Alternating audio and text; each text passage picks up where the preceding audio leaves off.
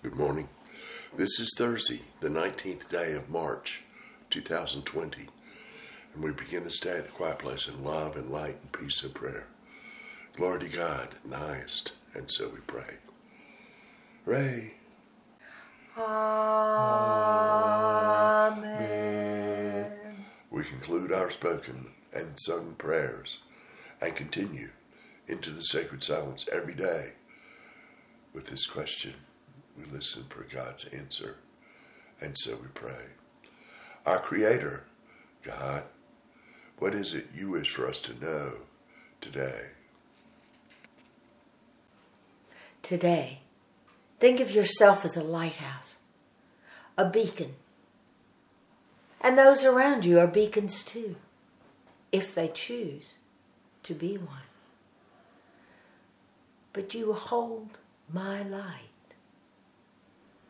Now, what you do with my light, what you do with my love, is yours to do. It is your choice. You must choose. Today, choose my light. And walking in my light will bring you balance, will bring you peace. And you will feel my love with every step.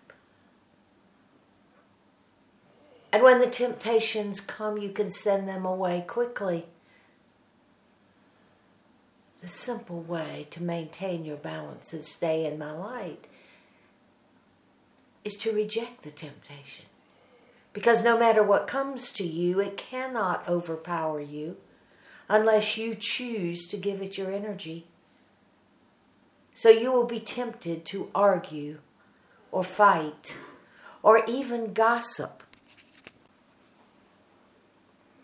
And while gossip might seem a lesser temptation than anger or hatred,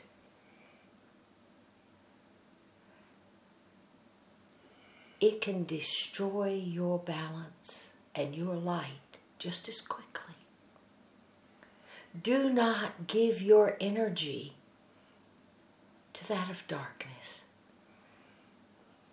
Because when the energy is drawn from you, when your focus is centered on anger or frustration or hatred or talking about another person in a negative way, your energy is distracted with you and it goes to the focus, and your light is diminished.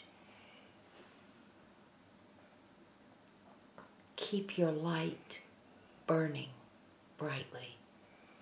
Stay connected with me, and your day will be one of peace and joy. And the Holy Spirit says,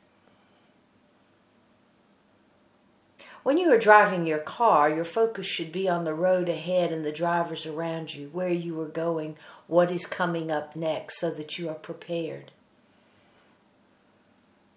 if you permit your focus to be distracted, looking from this side to that side, staring at the countryside, or reading a sign that is erected along the road, your focus follows your attention.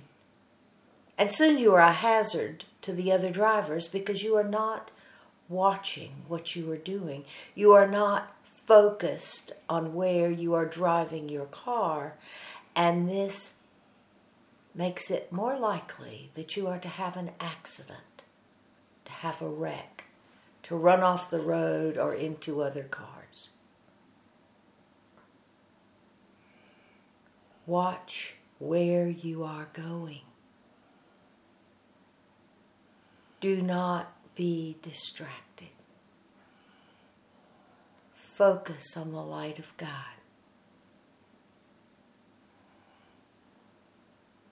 And this day will be bright and clear and one that you will remember for days and months, maybe a year, as the day that you focused on the light of God and it brought you great joy.